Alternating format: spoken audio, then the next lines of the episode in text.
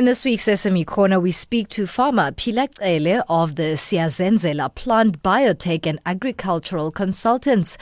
Sia, what do you guys do at Siyazenzela? We basically grow a whole lot of crops. We started out as seedling suppliers, so we grow a whole lot of seedlings on our spot, and then we didn't have people to come buy them. We just decided, well, we've got about 8,000 square meters of land we can just grow these seedlings ourselves, and that's where we started. Right. Yeah. Now, take us into why you decided to go this route. I mean, farming, seeds, food. I've always loved growing food. I always thought there will always be a need for food no matter what happens. And I spent some time in university. I worked with plants in the lab.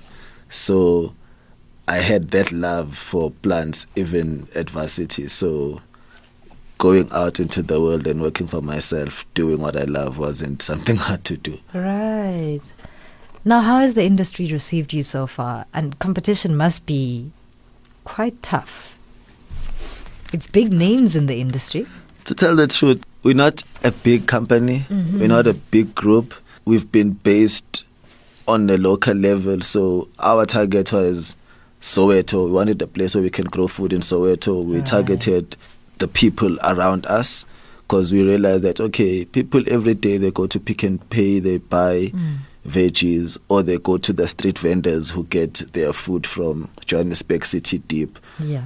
which is not fresh. So we were like, okay, if we can be within communities and set up our gardens within communities, grow our food there and harvest it when they need it mm. at a much cheaper price that gives us a whole lot more advantage than anyone else. And the communities love us. Mm. so we haven't had too much competition on that side. Right. So what is needed for running this type of business? Patience. Like any business you have to be patient. You need to understand that things are not going to happen overnight with plants, you have to sometimes wait three months before you harvest. Mm-hmm. So you need to make plans. Okay, what can I harvest in two weeks? What can I harvest in 30 days? What can I harvest in 60 days? So you plan like that. So it's a whole lot of patience and a whole lot of planning. Right. And the knowledge behind that, you indicated earlier that even in school you had a love for growing food. What kind of knowledge is needed to manage this type of business? Obviously you need to get your numbers right you, for any business for you to go into it and for you to make profit you need to like okay this is how much i need to produce for me to be able to pay me to pay my people and let, again mm-hmm. make a mm-hmm. profit to grow this business so you need to be good with that and that also goes into planning and then you need to have a good team yeah. you know people who understand that actually this is not a get rich quick scheme. Yeah. You're going to be here for some time, and if the crops are not good, we're not going to get paid well. So it's all hard work. What challenges have you faced in this journey? Most of the time, we've tried investing a lot of money into irrigation mm-hmm. because you don't want to spend a lot of time holding a hose pipe and watering your plants right. while you could be doing other things. So the challenge that we've had is actually because we are in a school next to a soccer field. Mm-hmm. So during winter, they usually burn around the area. Ah. So the fire comes into the school onto our property. That has happened twice mm. in our five years being there. And it burns the whole irrigation system because sometimes we're not there and because we use a lot of mulch, which is covering with grass that is dry on top of the ground right. to protect the soil. So that catches fire easily if it's not wet. So we've had that as an experience like twice. So that has been our major challenge. Mm. And right now we've made a fire belt. We've just planted a whole lot of green plants along the fence so that even if there is fire, it just doesn't go through the fire belt. Right. How then would you advise someone looking to get into this particular industry? I like what you said earlier, saying that this is not a get rich quick type of setup. It depends how massive you want to go into it. I personally don't believe in farms. You need to tell us why. I don't believe that farms should be supplying our communities. I believe that communities, food should be grown within our communities, and then surplus we can take out to our surrounding communities or the nearest towns. And then farms, because they are so far from our people, and because they are so big, mm. and because it costs so much for them to deliver food to City Deep, and then from City Deep to your local supermarkets, they should be exporting. Food should be grown within our communities for us to eat, and then the food that's grown in farms should be exported out of this country, and that's how we're going to be able to grow this country, uh, the economy of this country, instead of importing 16 billion rands worth of food every year. Now, that's it. What do you make of the current SME space in South Africa? You run a fairly decent type of living, something that feeds back into the community but should also generate revenue. Do you feel that entrepreneurs like yourself have enough support? No, Hmm. we don't. Funny enough, we only getting this recognition because of this chili of Soweto thing. Mm. Before this, we were just farmers out there doing our thing. Of course, we were doing it good, doing it right. The community was supporting us. The people we supply were supporting us.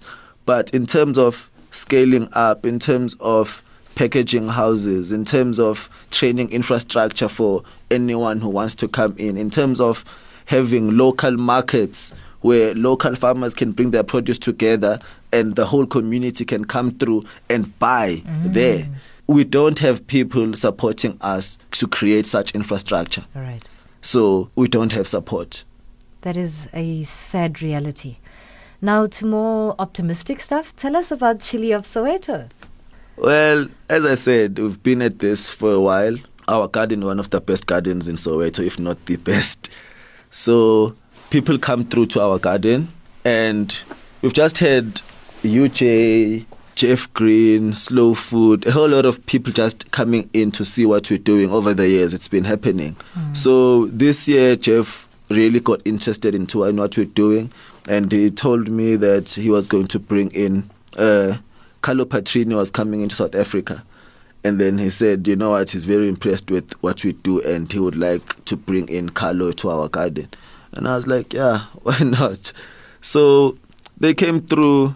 Funny enough, we didn't even have chilies, Okay. but we just kept on walking through the garden, showing them what we have, speaking about what we do, how we do it. And they kept on asking me, how do you guys make money here? Where do you guys get money from? And I was like, we make money from chilies. Yeah. Like chilies is our cash crop. Yes, everything sells, seedlings, herbs, and all that stuff. They sell, but our main cash crop is chilies. And then we carried on walking around the garden, and they're like, how does this happen? Mm. And I was like, no, every time we go out, if we are there, people will not buy any other chilies besides our chilies All right. because it's so hot. We've always been told that our chilies is the hottest chili in town whenever we're around because most people get their chilies from again, City Deep. So we went to the hawkers that sell in the streets and they're like, okay, guys, we understand that this is how much you get it for at Johannesburg City Deep. Mm-hmm. We believe our quality is better, but we'll sell it to you at cheaper so that you can have a taste. Mm. And from there, they were like, we're not buying chilies from City Deep anymore. And every time they buy it from a City Deep, their customers complain like "Mm, this is not the chilies we're Yeah. loving so please call these guys who gave you these chilies and Oh, yes. so I told them that story, and they were still like, "We just believe that you're talking about these chilies because you grow it. You know, there's nothing amazing about these chilies." And I was like, "Okay, guys, fine." I called my manager, El Mufukeng. So I was like, "El, give me some of that sauce. It's called sonkan." Okay. So there's some lady. so there's a lady. Her name is Florence. She gets chilies from us and then she makes the sauce. All right. So she always brings some of it back to us, you know. Mm. And then so we had a couple of bottles left, and I was like, El. Please bring Sokadi here because you know what we explaining to these guys, Bazokidinga. you know, yeah.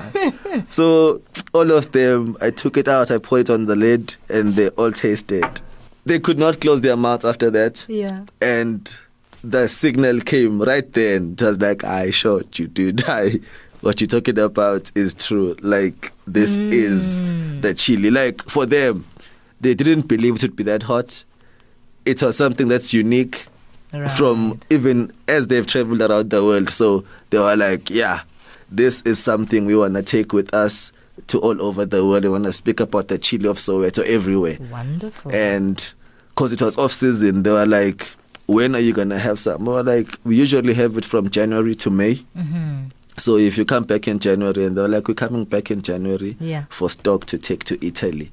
And immediately after that, two days later, I started having phone calls being told that we've been entered into the Ark of Taste. Yeah. Did not know what that was. Yeah, yeah. but yeah, after some research, I got to understand okay, this is what this means now. So this is something big. Yeah. And yeah.